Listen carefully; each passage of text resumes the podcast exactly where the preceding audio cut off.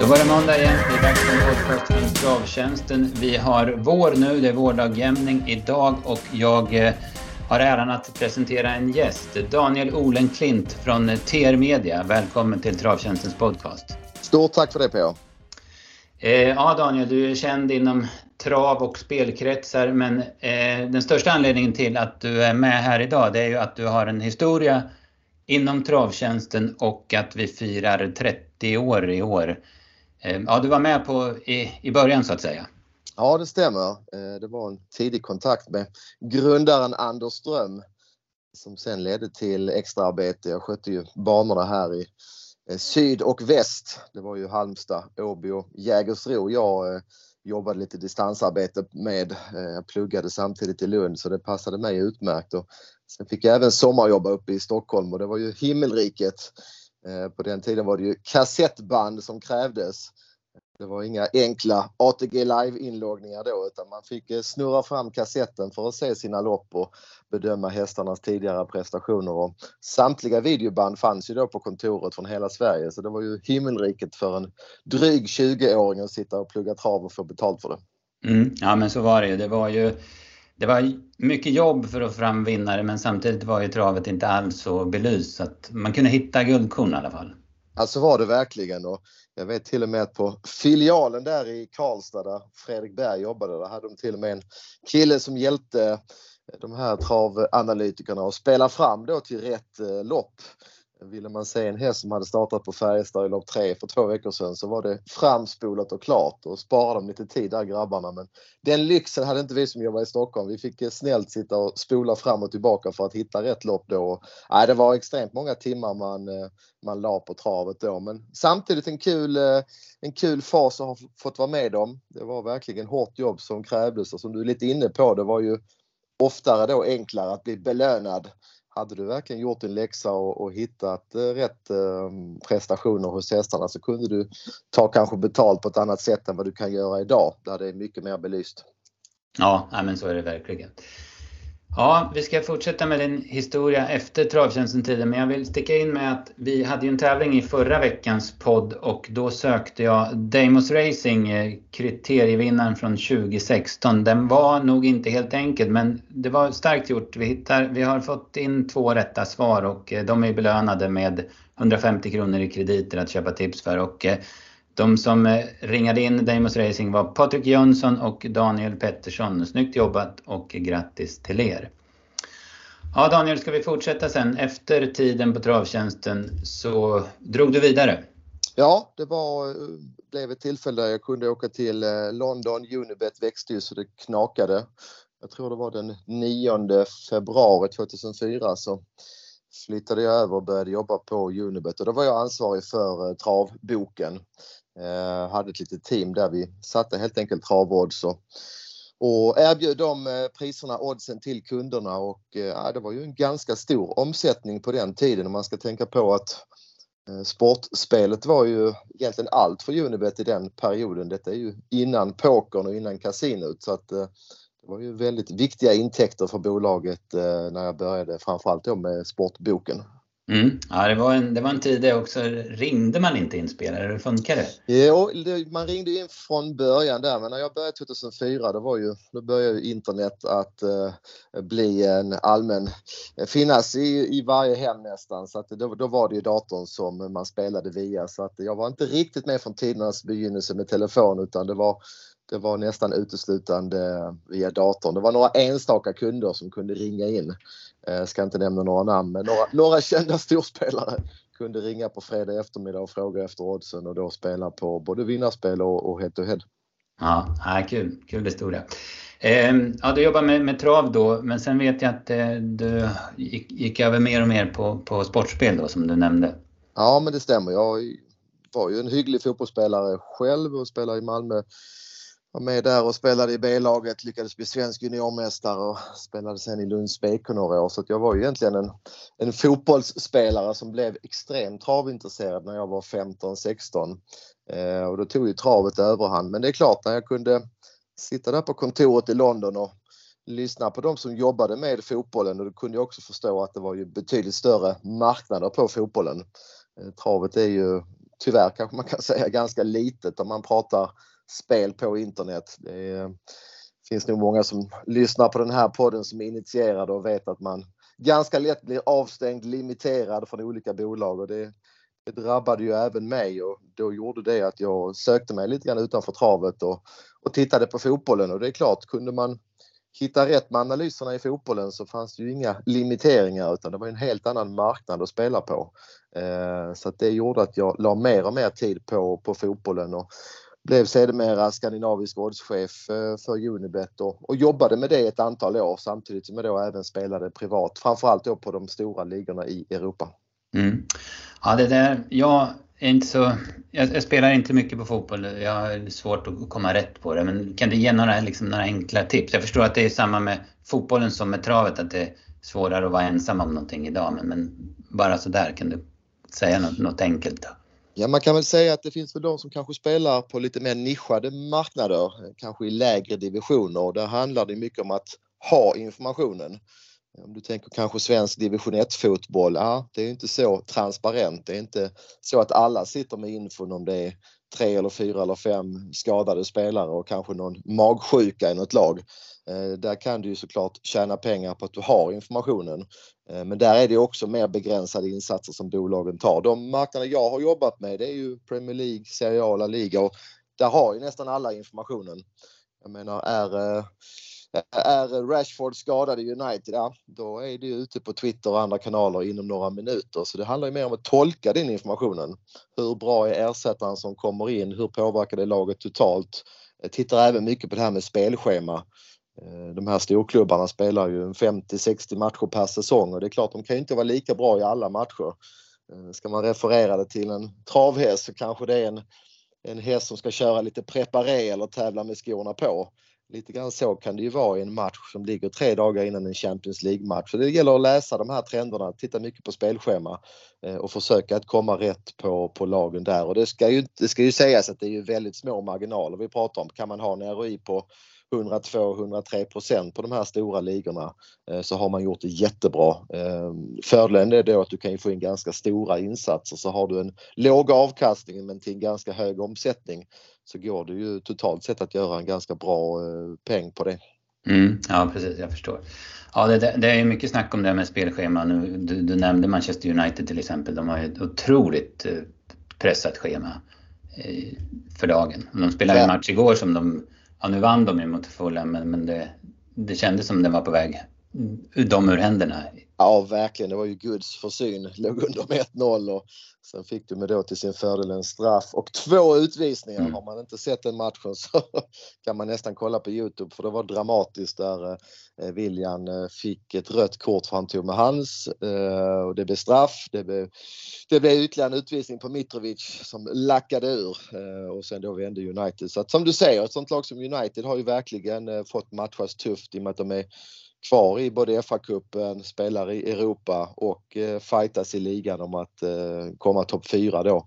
Eh, något ligaguld kommer det inte bli i år men eh, United är ett jättebra exempel på ett lag som eh, definitivt matchas tufft just nu. Mm, ja precis. Om vi går vidare då Daniel. Ehm, efter det här, du, du flyttade tillbaka till Sverige och ehm, jobbade härifrån. Ja men det stämmer. Lond London i all ära. Eh, stannade väl där i två och ett halvt, tre år men eh, gifte mig den vevan och eh, fick möjligheten då att flytta till Stockholm. Eh, vilket ju var stort nog för en, en liten skåning som mig. jag gillar verkligen Stockholm måste jag säga. Jag bodde där i tio år och hade ju lite tur i den vevan att jag lyckades tjäna en del pengar både på på travspel och sportspel. Och det är klart med tanke på mitt stora travintresse så låg det ju rätt nära till hands att, att prova som hästägare. Det är ju ingen billig hobby men det är ju oerhört kul och jag hade ju turen också att komma in lite grann hos Stefan Hultman där. Så jag var ju ute på Ekerö och körde träningsjobb hos Stefan Hultman i hans backe under säkert eh, 7-8 års tid, eh, en gång i veckan. Så det är klart, allt det vi och ni får höra av Stefan Hultman i ATG Live, alla klokheter, det fick jag ju höra då på hans personalrum mellan de här träningsheaten. Eh, så det är klart att jag kunde ju mycket om hästar, var en duktig spelare redan innan men det är klart att mitt, mitt hästkunnande det, det, ökade ju mångdubbelt efter att ha fått de här föreläsningarna, vill jag nästan kalla det, av Stefan Hultman i många år. Så att det breddade verkligen mitt, mitt kunnande och intresse för, för travet. Mm, jag förstår verkligen det. Det är ju en jättebra grund att stå på om man kan, om man kan hästen lite grann så att säga. Och det, det är väl också viktigt när du, du blev ju som du säger hästägare så småningom och det är väl också en, en viktig bit att ha med sig att kunna hästen liksom.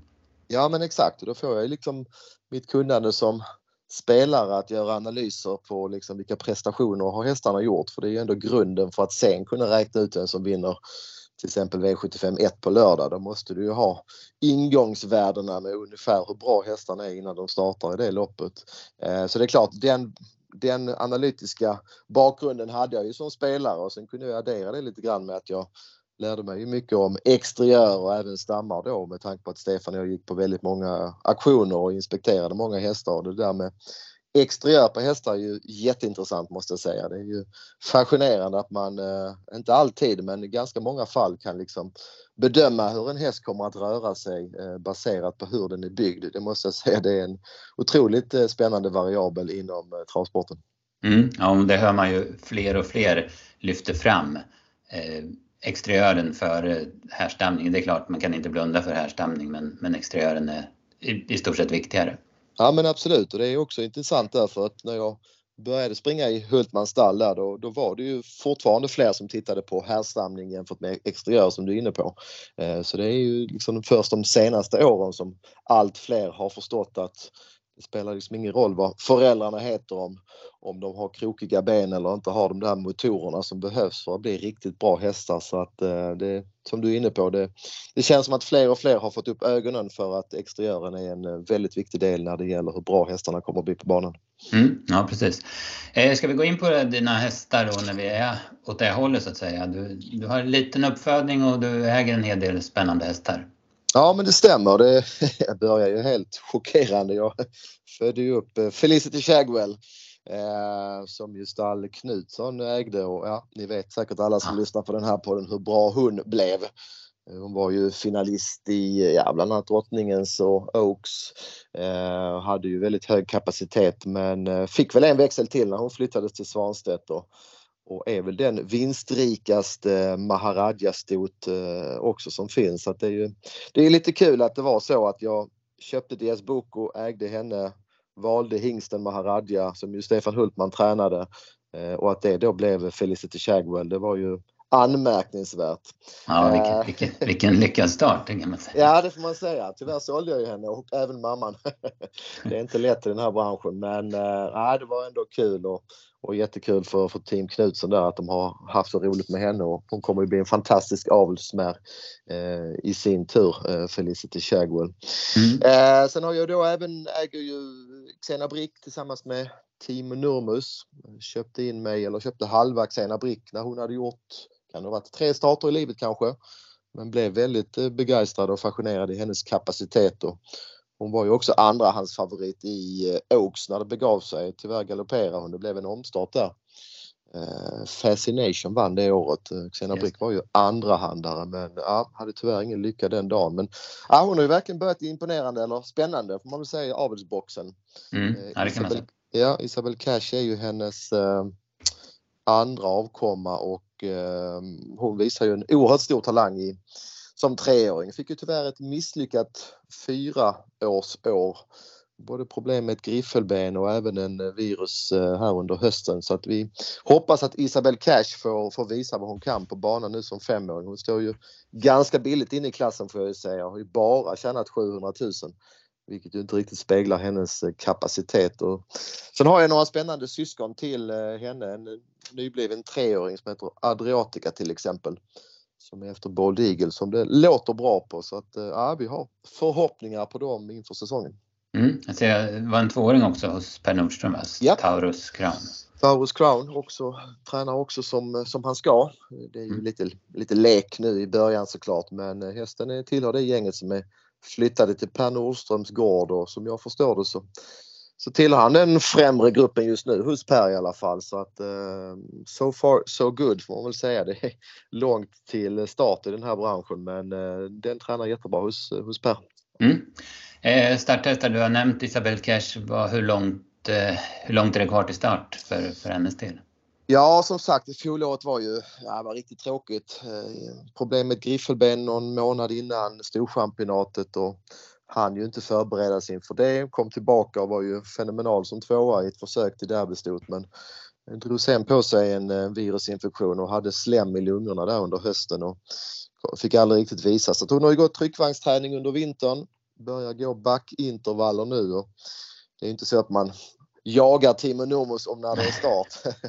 man får ju vara glad när det lyser till i startlistorna men eh, får jag gissa så någonstans här i maj, kanske juni skulle jag tro att hon är, är redo för start. Ja. Med lite tur så hinner jag faktiskt ut till Timo här nu på, på fredag. Eh, jag ska upp till Stockholm här eh, några dagar i helgen så att eh, då, då har jag nog lite mer information. Mm, ja precis. Och som du säger, hon, hon, har inte, i förhållande till sin kapacitet har hon inte tjänat så mycket pengar och det är ju lättare för, för Ston nu i år. De har ju ändrat lite propositioner på V75 och sådär. Så det ser väl spännande ut. Ja, men det har de gjort jättebra måste jag säga. Det är väldigt klart mycket bättre program för Stona nu. Eh, så det är klart att vi hoppas att hon får visa vad hon kan i år så kanske det är en häst som man tar till avel tidigt. Hon blir ju spännande såklart när man har fått in Ready Cash-blodet då i henne också. Alltså, Xena Brick har fått in Ready Cash-blodet där så att hon är ju ganska lättkorsad i nästa led. Det finns rätt många hingstar som man kan betäcka henne med så att uh, vi, vi hoppas på en vettig säsong och sen blir hon jättespännande i avelsboxen. Mm. Eh, en annan rätt så känd häst som du är delägare i är ju Donizetti. Han, ja men jag tyckte att han var väldigt fin på på slutet där runt årsskiftet i starten han gjorde. Det såg ut som han fungerar mycket bättre i traven. Men nu har han inte startat sedan finalerna 4 eh, februari va? Ja men det stämmer. Han vann ju V75 utvändigt ledaren på Halmstad. Sen var han nere i Frankrike och gjorde ett bra lopp som fyra mot tuffa hästar. Han tävlade faktiskt med skor där nere i i, på Vincennes gick ändå 10 och 3 sista tusen. De har ju ett väldigt bra tracking-system kan jag ju nämna där också mm. i Frankrike. Man kan exakt se hur fort de har gått. Så ett tiovarv lunkade han där nere med dojorna på. Det är ju rätt så starkt måste jag säga. Sen var han ju trea i finalerna. Såg väl ut som att han kunde vinna in på upploppet men tappade travet farten lite grann sista 75-100 meterna och höll bra som trea. Det var ju Axel Ruda som vann där men eh, efter det så det har varit en lång säsong. Varit igång sedan april-maj så att eh, han fick en välförtjänt vila och eh, har väl ett lopp, nu ska vi se här. Det är väl ett femårslopp, jag tror det var på Mantorp som ligger här någonstans i eh, april månad men eh, sen får vi se på sikt. Det är ju så att han han tillhör den kategorin hästar som inte är snabb från början och då är man ju extremt missgynnad i Sverige med eh, våra 1000 meters banor. Det är ju väldigt tufft att möta de bästa hästarna när man inte är startsnabb. Så det är klart att vi funderar väl lite grann här, jag och min eh, hälftenägare Björn Lanner om vi tar ner hästen till, till Frankrike permanent här lite senare under säsongen. Det, det får vi se då men eh, han kommer att göra några starter i Sverige i alla fall till att börja med.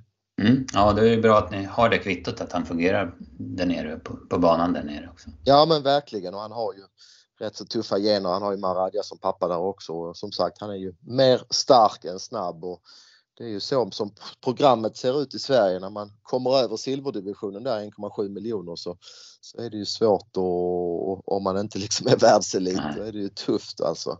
Och är du dessutom inte startsnabb så är det ett klart mycket bättre program i Frankrike. Man kan ju säga att en häst med strax under 2 miljoner i, i, Sverige, kommer ner till Frankrike, det är ju egentligen deras bronsdivision. Mm. Eh, sen har du ju silverdivisionen upp till 3-4 miljoner kronor intjänat innan du måste kliva upp och möta de bästa så att eh, det franska programmet är ju mer gynnsamt för honom utan tvekan. Mm. Ja, spännande. Eh, ska vi gå vidare Daniel? Eh, nu jobbar du på TR Media, alltså Travronden och alla, alla deras eh, kanaler med ja. överodds. Kan du berätta lite om överodds? Ja, nej, men efter väldigt många år på Unibet så fick jag en kontakt med TR Media och eh, jag jobbar på både Överodds och Travronden. Överodds är ju en sida som då jobbar med just sportspel. Så att eh, det är ju eh, spelrekommendationer till eh, fotboll, ishockey och tennis och så vidare. Eh, så att där, eh, där jobbar jag och lägger en del spelrekommendationer till de internationella matcherna och skriver även en del bloggar och även vi gör gör poddar till både Big Nine och eh, Stryktipset. Och sen en dag i veckan hjälper jag travronden, eller en och en halv kanske man kan säga till och med. Tippar alltid, eller rankar alltid avdelning 5 till V75 och det är jäkligt kul måste jag säga att på måndag förmiddag ha ett vitt papper för att få bläddra i startlistorna och, och få, få lägga pusslet som det faktiskt är. Eh, det är ju tufft på en måndag såklart att komma helt rätt på det men det är, den utmaningen är kul tycker jag att få ranka V75 tidigt i veckan. Mm, ja precis, den här veckan är det gulddivisionens eh, final eh, som är avdelning 5 noterar jag. Ja, jag brukar skoja och säga att ibland får man lite räkmackelopp och det var det lite grann den här veckan. Va? Det är hästar vi alla känner till och man vet hur startsnabba de är så att eh, det var ett snällt lopp. Det var snällare arbets börda den här veckan jämfört med Momarken förra veckan. Då var det lite jobbigare att gråta fram analyserna till, till den omgången. Mm, ja precis. Vi ska återkomma till både Momarken och till V75-finalerna på Solvalla på lördag om en stund. Men jag tänkte med sportspel och överodds och så vidare. Det lottades ju till Champions League i fredags. Just. Eh, kvartsfinalerna spelas veckan efter påsk börjar det och sen är det veckan därpå sen då. Och, eh, vi fick ju ett eh, ruskigt häftigt möte redan i kvartsfinalen. Manchester City, Bayern München. Det är väl de på oddsmarknaden de två favoriterna att vinna Champions League. Stämmer ja, det? helt rätt. Manchester City har ju varit favoriter hela vägen och, Bayern München skuggar som du säger oddsmässigt. Så att, nej, det blir en höjdare. Eh, Pep Guardiola som ju har ett förflutet i Bayern München. Eh, nej, den matchen den, eh, den går inte av för hackor. Lite intressant då att semifinalen då vinnaren i det här mötet får då möta vinnaren av Real Madrid-Chelsea så att man kan lugnt säga att den halvan blev tuffare än den andra som ju då står mellan Milan, Napoli och Benfica Inter. Mm, ja precis, det blev Peps sida då med Real Madrid och sen eh, City och Bayern München kan man säga. Exakt. Mm. Var Manchester City, jag såg dem ju mot eh, Leipzig där de fullkomligt slaktade Leipzig. Eh, Ja men eh, vad, vad, tror du, går det, går det att slå dem eller? Ja, historiken visar ju att det är inte så lätt att vinna Champions League. Pep har ju försökt ett antal gånger med City men jag tycker att de är utan tvekan rättmätiga favoriter. Och, eh, det har ju sett väldigt bra ut här nu på, på slutet som du är inne på. Leipzig-matchen är ju helt otroligt att det kan vara så stor skillnad. Ja. Leipzig är ändå ett topplag i Bundesliga och har sett bra ut. Och jag såg dem även i helgen, då var det ju FA-cupen. Körde man över Burnley som ju leder Championship eh, klart. Eh, det blev väl 6-0 till slut. Då. En viss Håland fick återigen då bytas ut i matchminut 60-65 någonting så att eh, det är fascinerande att se City med eh, Håland i den här formen. Så att, eh, jag nöjer mig med att säga att de är rättmätiga favoriter så får vi se hur det går. Mm, ja precis. Men Bayern München, det, man slår dem inte så lätt. De, de reglerar ju PSG väldigt enkelt noterade jag. Helt rätt. Gick dock på pumpen igår. Förlorade mot Leverkusen och faktum är att Dortmund nu leder Bundesliga med en poäng. Och, mm. lite, lite, extra intressant eller extra krydda är ju att just München möter Dortmund när eh, ligorna kör igång igen. Vi har ett landslagsuppehåll nu. Eh, så om två veckor så, så är det dags för, för München att möta Dortmund. Och, ja, den matchen har ju en hög, hög dignitet nu med tanke på att Dortmund faktiskt leder. Mm. Var den andra matchen i den, den delen då, Real Madrid-Chelsea. Ja, Real Madrid de gjorde ett bra El Clasico igår även om de förlorar. Så där verkar i formen bra i alla fall. Absolut, eh, gjorde ju 2-1 eh, men blev ju centimeter bortdömda där. Det är inga marginaler alltså, fasiken vad små marginaler ja. Sen var det ett läge, man hade ju 9 poäng upp på Barcelona innan eh, Eh, innan kick-off i den matchen och då, då förstod ju de flesta att Real Madrid måste ju vinna den matchen för skulle det vara 9 poäng bakom, det vill säga oavgjort, eller nu som det blev 12, ja, då, då kommer man knappast att komma ikapp utan man gick ju för segern och då blottar man sig också i slutet där. Och Kessie där, lite oväntad målskytt, kunde göra 2-1 för Barcelona på, på övertid. Så eh, nu, är, nu är ligan körd vilket ju mm. kan då tala för Real Madrid i, i Champions. Därför att nu kan man ju liksom halvvaska de här ligamatcherna som ligger i anslutning till Champions League-matcherna så att eh, ur ett rent Champions League-perspektiv var det nog positivt att Real eh, förlorade igår för eh, nu är det fullt fokus energimässigt i Champions. Ja precis och de brukar ju lyckas bra i det var ju otroligt förra året att de kunde vinna trots att det såg ut som det gjorde under, under vägsgång så att säga. Ja, det var helt osannolikt som du är inne på. De var ju spelmässigt underlägsna i flera matcher. Eh, men visade ju prov på en otrolig moral där och, och, gjorde ju fantastiska avslutningar i matcherna. Och även den där 6-2 vinsten, totalt sett blev det ju 5-2 borta, 1-0 hemma mot Liverpool var ju imponerande så att det finns en enorm högsta nivå i Real Madrid fortfarande utan tvekan. Mm. Eh, på andra sidan då, där har vi väl tre italienska lag. Det, det är um, Milan-Napoli. Eh, Napoli som går som tåget och vart väl en väldigt bra lottning för dem känns det som. Absolut drömlottning Napoli och där har jag faktiskt, eh, vilket jag har förmedlat i andra poddar, spelat lite grann på Napoli till 13 gånger. Och de, eh, det Känns som ett bra spel nu va? Det är ett väldigt bra. De handlas nu till strax under eller runt fem gånger. Och det oddset rasade ju när lottningen kom. Just baserat på att deras sannolikhet att komma till final nu ökar ju markant så som lottningen blev. Eh, ska såklart ha en vettig chans eller bra chans mot Milan och sen då väntar Benfica eller Inter så att man är ju stora favoriter eh, eh, både i kvartsfinalen och då även i en eventuell semifinal. Det ser väldigt bra ut i Napoli. Där har vi samma sak. Man leder ju ligan, ligan med jag tror det är 19 poäng. Så det är samma sak där att man eh, kan ju faktiskt lägga nästan allt fokus nu på Champions. Det är ett fantastiskt lagbygge måste jag säga, Napoli där som ju tappade flera nyckelspelare inför säsongen. Insigne och Mertens bland annat men har ju då varit väldigt framgångsrika och hittat rätt spelare. Mm. Där, Georgian kostar alltså 10 miljoner euro vilket ju i sammanhanget är småpotatis men han är ju hyggligt bra tillsammans med Oshimen på topp. Ja, ja men verkligen. De är, de är ruskigt bra helt enkelt Napoli. Ja, spännande. Champions, det, det gillar man ju alltså. Men eh, ska vi snacka lite trav nu Daniel? Det tycker jag. Det ja. tycker jag. Ska vi börja i lördags med Momarken och V75 där och vi måste ju ta upp ja men, eh, att banan blev som den blev, det kanske man inte kan skylla Norsk Travsport och, och Momarken för. För det, det, ja men vädret var ju inte till deras fördel. Det såg ju riktigt besvärligt ut timmar, timmen innan första V75. Ja, verkligen. Och det är väl det är väl troligtvis så att hade detta varit en vanlig tävlingsdag ja, då hade det nog inte körts eh, några travlopp. Nu var det ju såklart stor press här med 90 miljoner i omsättning. Eh, grannlandet Sverige då flyttar en V75-omgång till Norge så att eh, jag tror att det var ganska nära att man valde att ställa in för det var ju flera kuskar och tränare som tyckte att sista sväng då var ju närmast farlig mm. med tanke på att det var så löst och dåligt fäste. Ja, precis.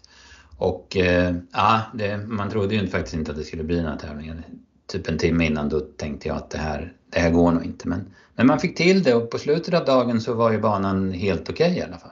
Ja, det var en väldigt positiv utveckling som du säger. Det var väldigt geggigt innan tävlingarna men man lyckades göra ett bra jobb där med jag vet att man hade ju hyrt in en av Norges eller kanske den bästa eh, barnskötaren också så att uppenbarligen gjorde man ju någonting rätt där de senaste timmarna och eh, det var nog som du sa att banan blev nog bättre och bättre eh, under eftermiddagen. Mm. Nisseman tror jag han kallas från Ford. Okay. Ja, jag pratade med Christian Malmin i veckan när jag ringde någon intervju för travronden och han betonade just det att man hade tagit in en duktig barnskötare till helgen. Mm. Ja precis. Sen var det ju annat som inte var riktigt lika bra. Det var ju alltså, kommunikationerna var ju inte perfekta och det kommunicerades ut att i ATG Live att ARD skulle strykas. Mm. Det, det, blev ju inte så. Det var ägarna som hade sagt det, att man ville det. Sen sades det i, i V75 Direkt att det var barfotaförbud, vilket inte mm. heller stämde. Det, alltså, jag förstår ju att de säger det de får reda på, men när det inte blir så så blir det otroligt olyckligt. Ja, verkligen. Och strykningen på A där måste man ju vara källkritisk. Ja. Eh, det var väl någon tweet som figurerade, men det får ju inte baseras på att det är någon tweet som är placerad. Det, det var ju väldigt eh, svagt rent journalistiskt, det måste jag säga. När det gäller mm. det här skoförbudet vet jag inte var den informationen kom ifrån. Uppenbarligen, nej. nej, uppenbarligen måste ju någon på något sätt ha förmedlat detta, vilket ju då inte stämde. Nej, eh, men den informationen vet jag inte hur de fick, eh, fick tag på. Nej, Nej jag, jag, jag kollade med några norrmän som dels som var på plats på Momarken och sen som, som jobbar med det. Att, mm. de, de hörde ju ingenting om det. Där. Ah, okay. Och det var inte alls samma informationer som, som kom till de svenska redaktionerna mot de norska. Va? Så att, eh, Nej, det var, det var någonting där som inte, som inte fungerar alltså med, med kommunikationerna. Sen hade vi väl även långsamma förändringar just på skobalans ja. va? Ja, typ om det blev några förändringar alls, det, det vet man ju inte. Va, vad som hände. Och sen har vi den där strykningen i första av Roofer där, där man skickar mail och sen kom det inte vidare. Jag vet inte om man var struken på norska rikstoto men, men eh, på ATG kom man ju inte som struken för en typ de var i volten och då hade han strukits 45 minuter innan, innan loppet startade. Nej men helt rätt. Jag stod faktiskt över och spelade privat men jag gjorde ett andelsspel här för, för TR Media och då var det så att jag hade med Roofy baserat på hästen då inte var struken officiellt mm. även om det var tydliga informationer från Matteus eh, som jag vet känner tränare Peter H Sjöberg bra. Men eh, det var ju också en gissningslek där som spelare så att jag, jag vågade inte ta bort Roofy baserat på att det inte var struken officiellt. Det var ju, det var ju riktigt svagt naturligtvis. Ja precis och sen vi hade ju Ard var ju vår stora idé i omgången. Okay. Vi hade spikat honom på allt och jag satt och gjorde slutspelet och mm. hade andelsspel också. Jag visste inte hur jag skulle göra men, men jag tänkte jag har en stark första, första reserv i Bäcklös Uriel så jag chansar på att han startar. Okay. Och sen fick han tryck av den där chanslösa hästen och torska så det var Ja, just mot, mot just uh, Bäcklös ja. där, jag förstår. Ja, ja, men ska vi ta det första loppet när de kom iväg sen så, så blev det Bransbys Jukebox. Eh, han kom till spets 1900 kvar. Jag vet inte hur det var där när han togs ut. Det såg jäkligt tajt ut men jag har inte sett några bestraffningar. Men hur som, han kom till spets i alla fall och sen var han ju tapper. Han, han är ju stark, Bransbys Jukebox. Det är ju hans främsta egenskap. Ja men verkligen stark och bra löpskalle. Eh, tio år i Wallach efter Skogans Joker. Ja. är ju fascinerande. Han har ju varit med i V75 sammanhang i, i flera år och det var väl på något sätt kul kanske att han fick sätta nosen först mot en uh, tapper men ändå trög Bledugère. Mm, mm. Han har ju väldigt, uh, han är ju väldigt trög Bledugère och vill ju knappt ta sig framåt och det är väl inte bättre när de inte får ha körspö på honom heller men han håller väl anständigt uh, Även om det här loppet verkligen inte går till historien. Nej precis, de, jag hade 18,5 sista åtta på Brunswick Jukebox och prestationerna i det här loppet säger ju egentligen ingenting.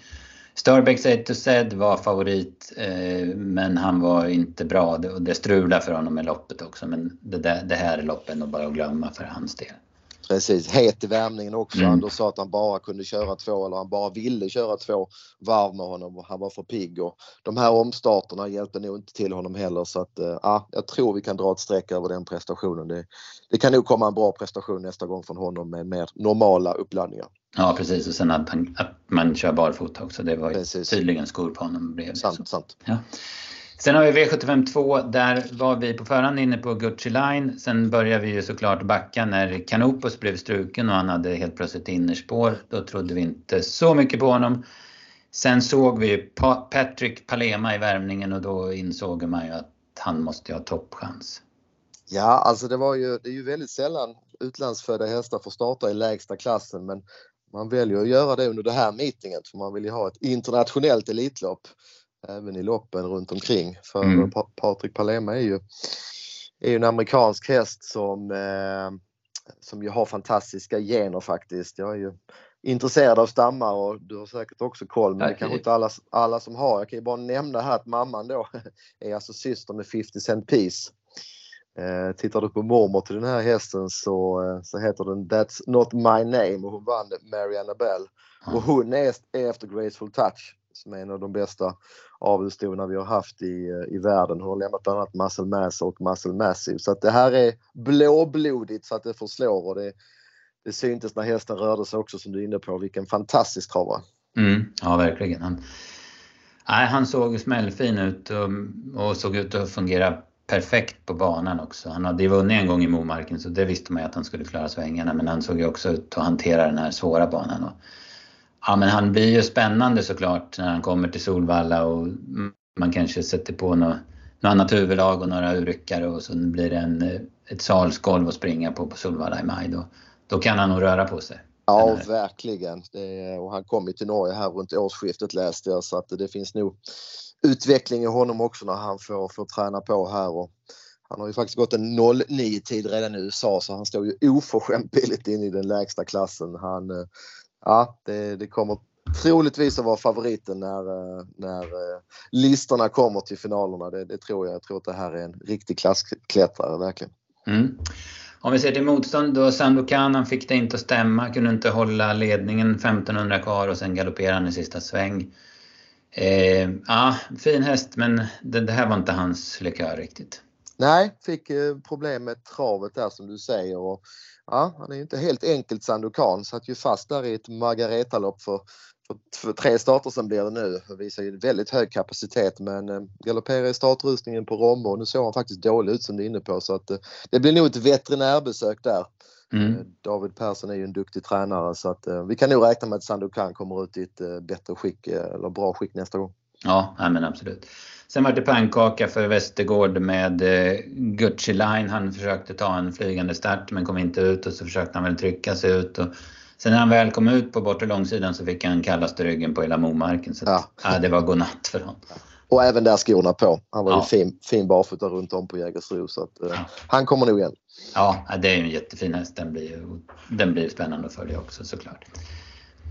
Eh, V753 då, där eh, vann Castor de Star. Jag varit väldigt inne på honom när jag såg banan och, och förstod att det skulle gå sakta i loppen och så här. Då tänkte jag att då är han inte så missgynnad av att gå bakifrån och gå med skor. Han har ju vunnit alla sina segrar tidigare i spets men han mötte lämpligt motstånd. Det var i det här läget och skorna som, som talade emot honom. Men, men under eftermiddagen där så fick jag feeling för honom och det, det såg väl ut som han hade det här loppet i sin, i sin ficka hela vägen i princip. Mm. Ja, det var en snygg eh, analys där. Jag var inte riktigt lika smart eh, med tanken där. Det var ju finaler. Han var ju finalklar med en vecka som vi känner till så att uh, han halkade tyvärr en bit ner i min ranking. Men som du säger, han kunde nog profitera på, på att det var långsamma förhållanden. Då ska vi då bedöma tider. Tider säger ju verkligen inte allt men det är klart springa 14 blankt eh, känns det som att banan var säkert två sekunder tung. Och det gjorde han med skorna på så ja, han är verkligen bra och kastar det star. Samtidigt som man får komma ihåg att det här var ju en derbyhäst för, för ett halvår sedan och det är klart, då står man ju väldigt billigt inne i bronsdivisionen. Mm, ja men så är det. Eh, jag tror tyvärr att han fick sport 12 på lördag. Men... Stämmer, stämmer. Ja. Han är klar för finalerna i brons i Elitloppshelgen också. Helt rätt. Snygg, det var därför, därför man startade nu, precis som du säger, för att kvala in till Elitloppshelgen. Mm. Eh, vi hade två Frode Hammerhästar bakom. Jag tycker båda är bra, både A Perfect Duchess och Skate Tricks. Den fick väl inte riktigt chansen. Medans eh, ledande The Baron packade ihop tidigt. Stämmer. Och Red Hot Roadster som ju också var hårt betrodd, han är utvändigt ledaren och, och tröttnade. Där var det ju lite brodd i bakskorna pratades ju. Mm, det var nog inget... Det kändes märkligt, jag håller med ja. dig. På en mjuk bana där och, och gräva ner sig med brodden där. Det, det, var nog inte riktigt rätt mot hästen så att samma sak där om Red Hot Roadster blir lite undervärderad på den här prestationen så kan han ju vara intressant i nästa start för uh, det var nog bara ett rakt streck över den här insatsen med tanke på brodd och uh, mjuk bana. Mm. Sen har vi V754 då. Vi har varit inne och touchat lite vid kallblodsloppet. Ehm, Ard han kom till spets efter en bit men så får han ju tryck utav Kapten Kuling. Det, så alltså tempo höjs alltså 25 första fem, 24,5 första varvet. Och han har ju knappt varit nere på de tiderna Ard på, på fina banor. Så att man förstod att det skulle bli långt i mål men jag, jag tycker ändå att han höll väldigt bra som tvåa. Jag håller med dig. Jag, jag, har inte sett hästen så mycket tidigare och jag följer inte kallblodssporten lika nära heller som, som du gör. Han såg ju lite tveksam ut i värmningen. Mm, det håller jag med, eh, verkligen. Klart bättre i loppet och som du säger, det var ju ett märkligt tryck han fick där. Eh, eh, det var väl en 40-oddsare ungefär där, Kapten Kuling. Så att, ja. han höll bra, jag håller med. Mm. Men Beckles Uriel han hade också lite problem bitvis med aktioner och sådär men, men det blev andra par ut i alla fall och han kunde runda fram utvändigt ledaren 500 kvar och sen Sen avgör han på väldigt bra sätt och som Persson har fått till den här. Det var ju en ungestjärna men sen hade han ju tungt i ett par säsonger men nu är han ju verkligen tillbaka. Mm. Ja, det är, du har bättre koll på historiken där men det var en väldigt stark avslutning eh, så att det verkar som att han är tillbaka mot vad han en gång visade. Mm. Sen har vi V755 då, diamantstot. Där blev det ju tre strykningar, två tidigt och sen blev winner på tävlingsdagen. Och sen så blev det ju lite konstigt kört också där man tog spets och släppte och den, ja men Kashmina BR blev av med ledningen och galopperade sen i första sväng. Så att helt plötsligt satt Kim BR i spets från bakspår och det var inte hon så gynnad av för hon packade ihop totalt. Och Oskar J Andersson låg lite lågt på förhand och körde som om han låg lågt också. Smög, smög, smög och det löste sig och Infinity Sisu visade klassen och, och kunde vinna ganska säkert. Så här kan man väl säga att klass slog form va? Mm. Ja men precis, hon visar ju väldigt hög kapacitet här under hösten. Hon var ju till exempel tvåa bakom Lara Boko i ett försök här till, eh, till Breeders Crown. Gick ju faktiskt 11 full väg där och mm. eh, är riktigt bra men som du är inne på, Oskar hade inte vässat till henne. Han behöll skorna. Nu blev det en amerikansk sulky, det var lite snack om det också men äh, hon vinner ju tack vare att många gör bort sig och att Oskar eh, löser styrningen på ett väldigt snyggt sätt. Eh, körs det här loppet om 100 gånger så ja, då, då vinner hon kanske 15 eller 20. Det var väldigt många omständigheter som gjorde att hon till hennes fördel den här gången måste jag säga. Mm. Kashmina Bea där hade lite ögon på. Det var ju snack om första barfota där. Mm. Har ju tidigare tävlat med järnskor men man valde då att behålla skorna så att henne kan vi nog hålla utsikt Eh, på. Det är möjligt att hon startar i Norge såklart men eh, kommer hon till Sverige eller dyker upp på en V86 och man väljer att köra skollös så lät det på Malmin som att det kommer att vara en jätteväxel på henne. Hon gick ju bra nu efter den inledande galoppen också. Mm, ja precis. Sen noterar jag Jörgen S. Eriksson, han var tvåa här med Ballerina Indica. Hon spurtade bra från kön och han var tvåa med Future Sox också i V75 2. Så att han, han har ordning på hästarna och de funkade på, på Momarkens bana också. Absolut och Future Sox var han ju väldigt uppe på den. Pratade till och med om att hon siktades mot storchampionatet så att det är nog en fyraåring att hålla koll på under säsongen. Mm. Sen har vi sjätte avdelningen och då var det en, blev en ny triumf för Oskar J Andersson med Ridley Lavec. Eh, snyggt matchat tycker jag att hitta det här loppet som gulddebut och sen är han ju effektiv Ridley Lavec med sin startsnabbhet och sin eh, kapacitet. Mm. Ja, man får imponeras av Oskar J Andersson. En ung tränare som är ja, väldigt tillgänglig för media och eh, även de som är hästägare verkar tycka att det är eh, kul att ha hästar så att Oskar är verkligen en coming man och kommer säkert att vara viktig för svensk travsport i säkert 30-40 år framöver. Snyggt matchat som du säger, även snyggt att åka ner till Frankrike med Louis Lavec här under vintern. Eh, spänna bågen, tjänar ju bra pengar där nere också, vann ju ett lopp på Cansumer och var trea på Vincennes vi vet ju också sedan tidigare att när hästarna får springa på lite större banor, längre banor och längre distanser, ja, vissa blir lite tuffare när de kommer hem och bara ska springa på 1000 meters banor. Så att eh, det finns nog anledning att tro att Reedy Lavec kommer få en riktigt fin säsong. Han är ju både startsnabb och stark. Mm. Eh, som den Bird Parkers son han är. Så eh, riktigt snyggt av Oscar eh, måste jag säga. Det blir spännande att se Ridley under säsongen. Mm. Och här såg vi verkligen problemen med Momarkens bana och de här snäva svängarna. Det gick ju han fick ju bestämma helt men, men, i ledningen, men han kör ju rätt så fort på sista långsidan och sen ser det ut som att de står still runt den sista sväng och ingen kan göra någonting. De, de, får bara sitta kvar i sina positioner. Ja. ja, men precis. Långa upplopp gillar vi, men på en 1000 meters bana då måste man ju ta, ta meter någonstans och det är det som du säger, då blir det ju väldigt snäva kurvor. Och det vet ju duktiga kuskar som sitter i ledningen vet att de behöver inte köra speciellt snabbt för att det är svårt för hästarna i i spåren att springa snabbt i den kurvan. Så att det är precis som du säger, jag tror man varvade på 1.17 här mm. också. Eh, visst var banan eh, tung men 1.17 i gulddivisionen det är ju trots allt anmärkningsvärt. Ja precis. Vad säger du om årsdebuterande Stoldershow? Han fick gå i dödens, det är väl inte hans grej? Nej, det var väl helt okej. Okay. Det var väl ingenting som gör att man höjer honom inför säsongen men inte sänker heller. Det var ju lite gyttjebrottning och han höll farten bra och Ståle Show är väl en liten sån häst som kanske helst ska springa i ledningen när han möter de, de bättre hästarna. Jag tror fortfarande att det är en häst som man då siktar mot Elitloppet med från, från stall Hamre. Eh, så pass bra visar han under fjolåret att han är. Ja, men precis som när han vann Oslo Grand Prix. Visserligen gjorde Sandmotör bort sig men då såg han ju lysande ut. Ja, verkligen. Han har ju startsnabbheten så att det är tufft att ta en längd på honom när han är formtoppad nu var ju Frode redan innan lite sådär att han skulle inte ladda max heller så att eh, ja det kan nog vara en, eh, en bra norsk eh, flagghäst för Anders Malmrot i år. Och som sagt, kanske till och med lite mer än en flagghäst. Med rätt startspår så kan han ju faktiskt vara en faktor även i det loppet. Mm, ja, jag håller med. V757 så där kom en vinnare som inte var speciellt bra för min del eller för vår del på travtjänsten. Maja B där. Segervan, hade var etta eller tvåa i 21 av 32 starter men hade mest hållit till i Bergen och jag hade inte sett någon riktig startsnabbhet i henne. Och, men hon dök till spets. De andra glömde bort henne ungefär som vi svenska spelare hade gjort och så höll hon undan.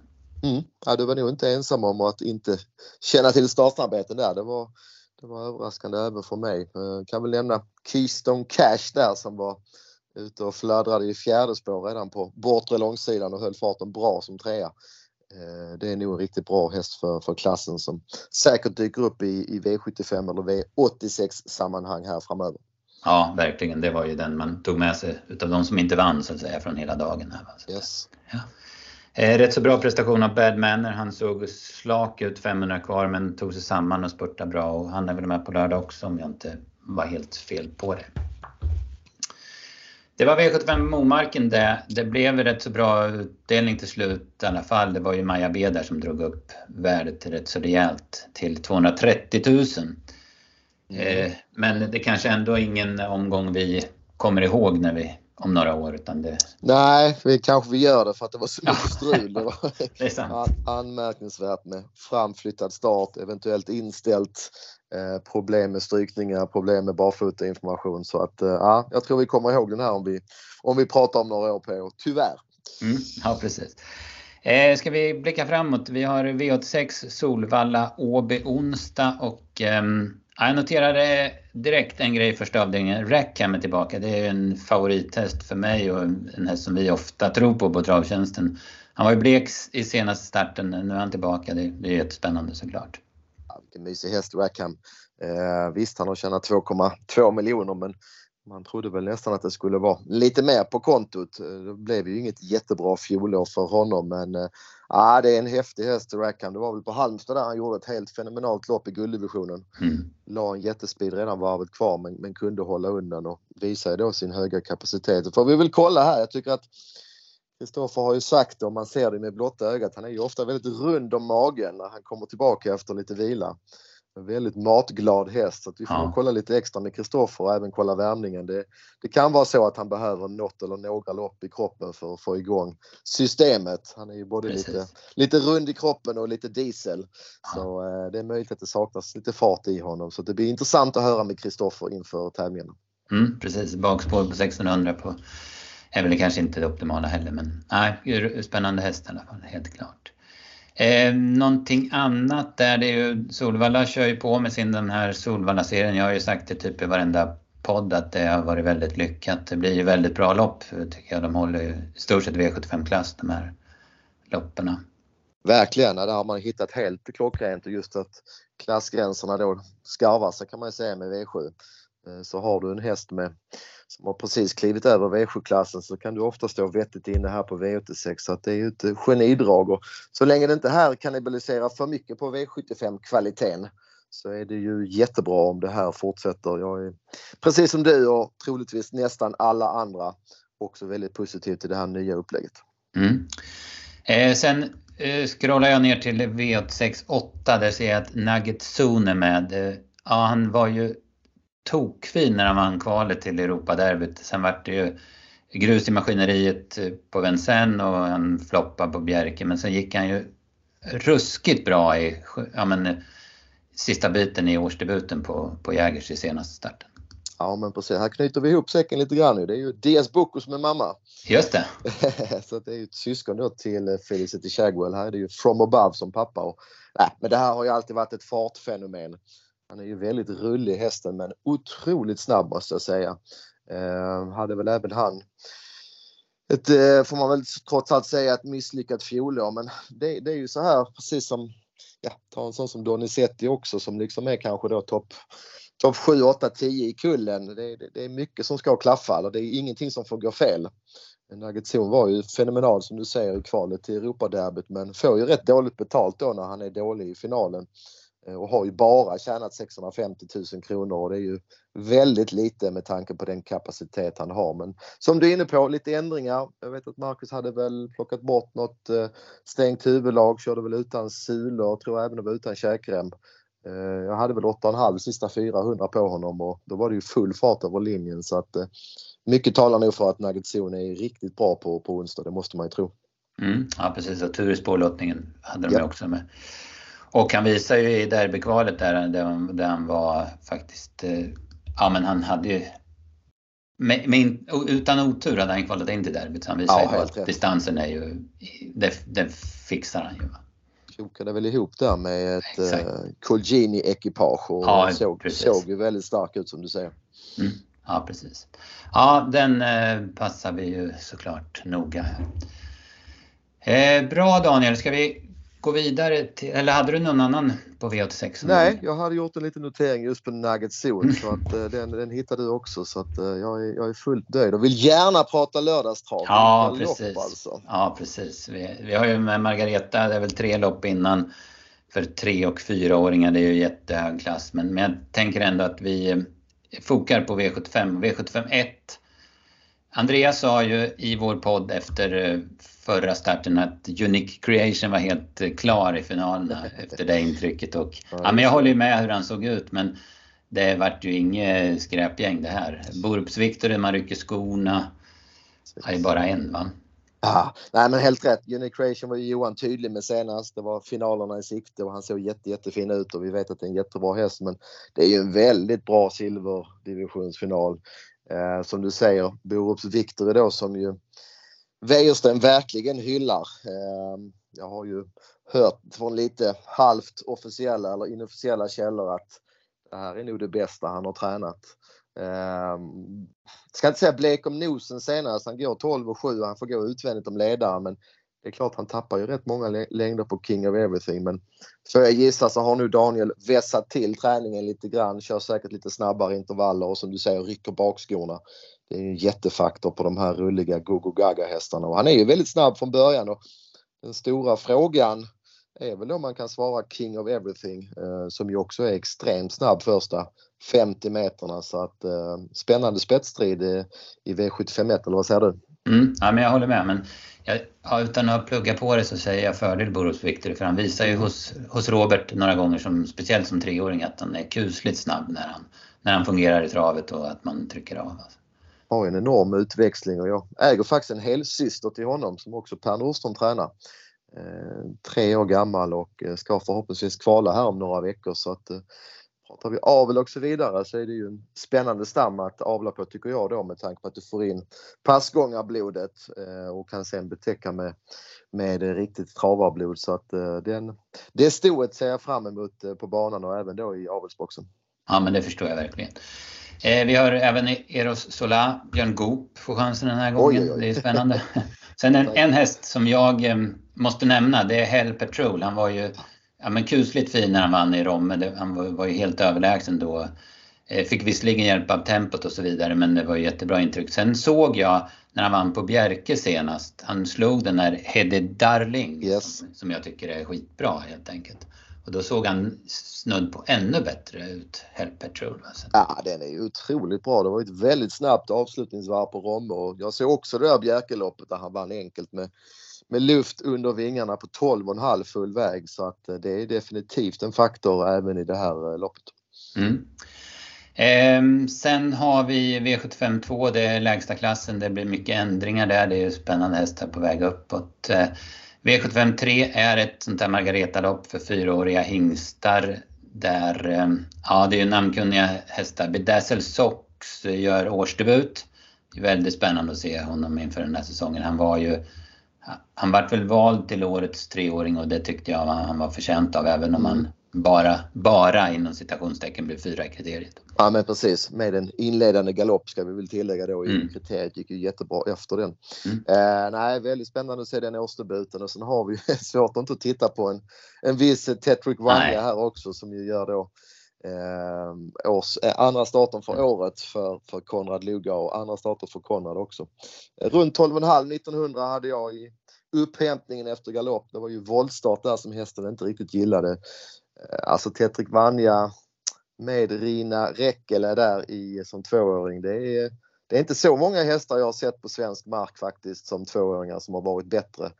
Uh, och på tal om stammar där, det är ju en fenomenal stam. Mamman har ju även lämnat Wallner där. Mm. Och Marcel Hill som är pappa så att det där är ju verkligen generna på plats. Det, är, ja, det här loppet eh, Pia, det, det, är, det måste jag säga, det är lördagens begivenhet för mig. Det blir oerhört intressant att se Tetrik Vanja mot de här fina tre, fyraåringarna då. Men framförallt Bedessel Sock som ju drog vinstlotten med spår 5.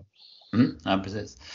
Jag noterar även Ante Larocque med. Det är alltså årets första start på svensk mark från stall Daniel Rydén. Så nu börjar han trumma igång också. Stämmer bra. Årets första start där. Jag gissar att Ante Larocque kanske är en sån häst som, som eh, trivs ganska bra här över 2100 meter. kanske inte har derbydistansen som sin favorit. Även om han då var femma i, eh, i kriteriet. Så att, eh, får man gissa så kliver han väl ut här och sen antar jag att han är anmäld till Kungapokalen också. Det ligger ju bra i tid eh, med tanke på att det är ett par veckor dit. Mm. Japp, vi går vidare. V75s femte avdelning där som du ska grotta ner dig i senare idag då med CTH Erikssons Memorial gulddivisionens final och som du säger det är välkända hästar. Chapuis spår fyra bakom bilen. Trycker Åke Lindblom av då, då får de svårt att svara honom i alla fall. Ja men precis. Och sen blir väl den viktigaste frågan då vad han gör i ett andra skede. Mm. Vi vet att han trivs väldigt bra i ledningen men som sagt nu är det full distans. Det var det även senast men det är några tuffa hästar utvändigt så att det blir en viktig intervju med Åke här och se om han har några klara tankar redan på måndagen. Mm. Ehm, kan väl även notera att Magnus A. Djuse hoppar upp på Aetos Kronos. Han med då barfota runt om och med amerikansk sulky. Ehm, har ju tyvärr inte sett speciellt bra ut. Sprang ju verkligen och krängde i svängarna även senast. Så att eh, vi får väl se om han hittar tillbaka eller om det här är en av hans sista starter i karriären. Mm, nej precis, vi har ju pratat mycket om honom i podden här och ja, men stött och blött. Va? Så det, mm. det, det, finns lite att jobba på där, alltså han fungerar inte riktigt. Eh, Adrian Colgjini skickar upp ett par hästar. Han litar Örjan Kihlström. Han kör Ultium Face här. Det, det tycker jag känns spontant väldigt intressant. Japp, Adrian är ju avstängd och Ultion har ju verkligen visat sin eh, kapacitet. Han var ju väldigt stor talang som tre och fyraåring. Man har ju haft olika bekymmer och äh, det är en riktigt bra häst i grunden. Så jag är inte förvånad att han är tillbaka på den här nivån. Väldigt bra avslutning i Bergsåker mm. senast, fenomenal i Kalmar så att äh, jag håller med dig. Ultion Face äh, spontant äh, ska nog gälla som första strecket i loppet. Mm. Sen är den sjätte avdelningen, apropå Adrian och Örjan Kihlström, boll i USM. Eh, nu fick han vinna senast, han var väldigt, väldigt fin. Nu är det barfota runt om och amerikansk vagn anmäld på honom också. Ja, ja den är bra alltså. Det är flera bra prestationer här under vintern och fick vinna ett vanligt lopp senast. Och det är klart att det är intressant med Örjan där. Kan man när man hushållar med krafterna. Han är ju lite speciell Bolio i USM men eh, får han hushålla med krafterna så känns det som att han kan springa väldigt fort i slut. Och funkar det då med barfota runt om också som du sa så, så finns det ju en växel till. Mm, ja precis. Eh, sista avdelningen då det är bronsdivisionens final och där Castor de Star drogs på 12. Det var väl inte vad man hade hoppats såklart. Men det, det ser eh, spännande ut för eh, de bättre hästarna de allra bästa hästarna har ju dåliga lägen här. High on Pepper och spår 11, han var ju jätte, jättefin både när han vann på Bergsåker men framförallt senast på Solvalla tycker jag. Men nu har han ju brottats han ju med svårt läge mot tufft motstånd. Mm.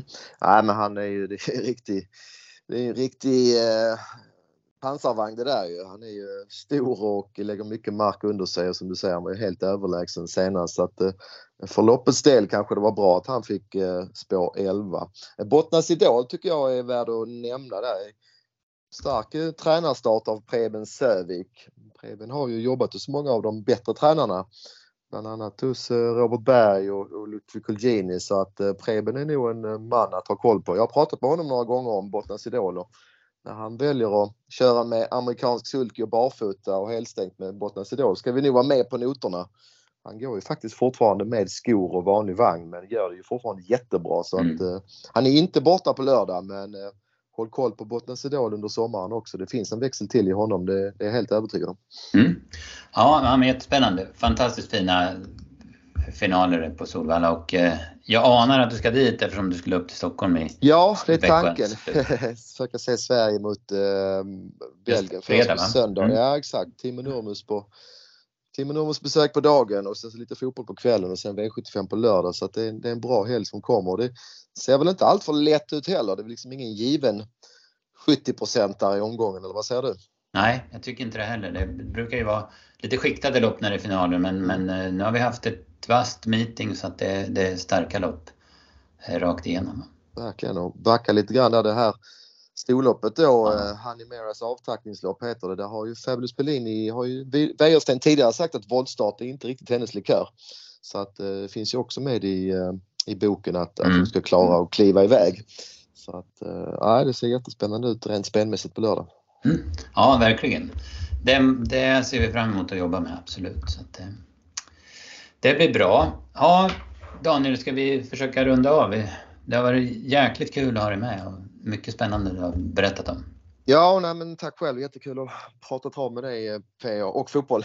Mm, ja, precis. en, en timme som har gått, gått fort för mig så att eh, vi hoppas att ni som har lyssnat har fått med er någonting och så är det ju startskottet här nu i helgen. Hoppas att folk kommer ut till Valla och eh, nu har vi några fantastiska månader framför oss när travet verkligen börjar på, på allvar, även då sportsligt och inte bara spelmässigt.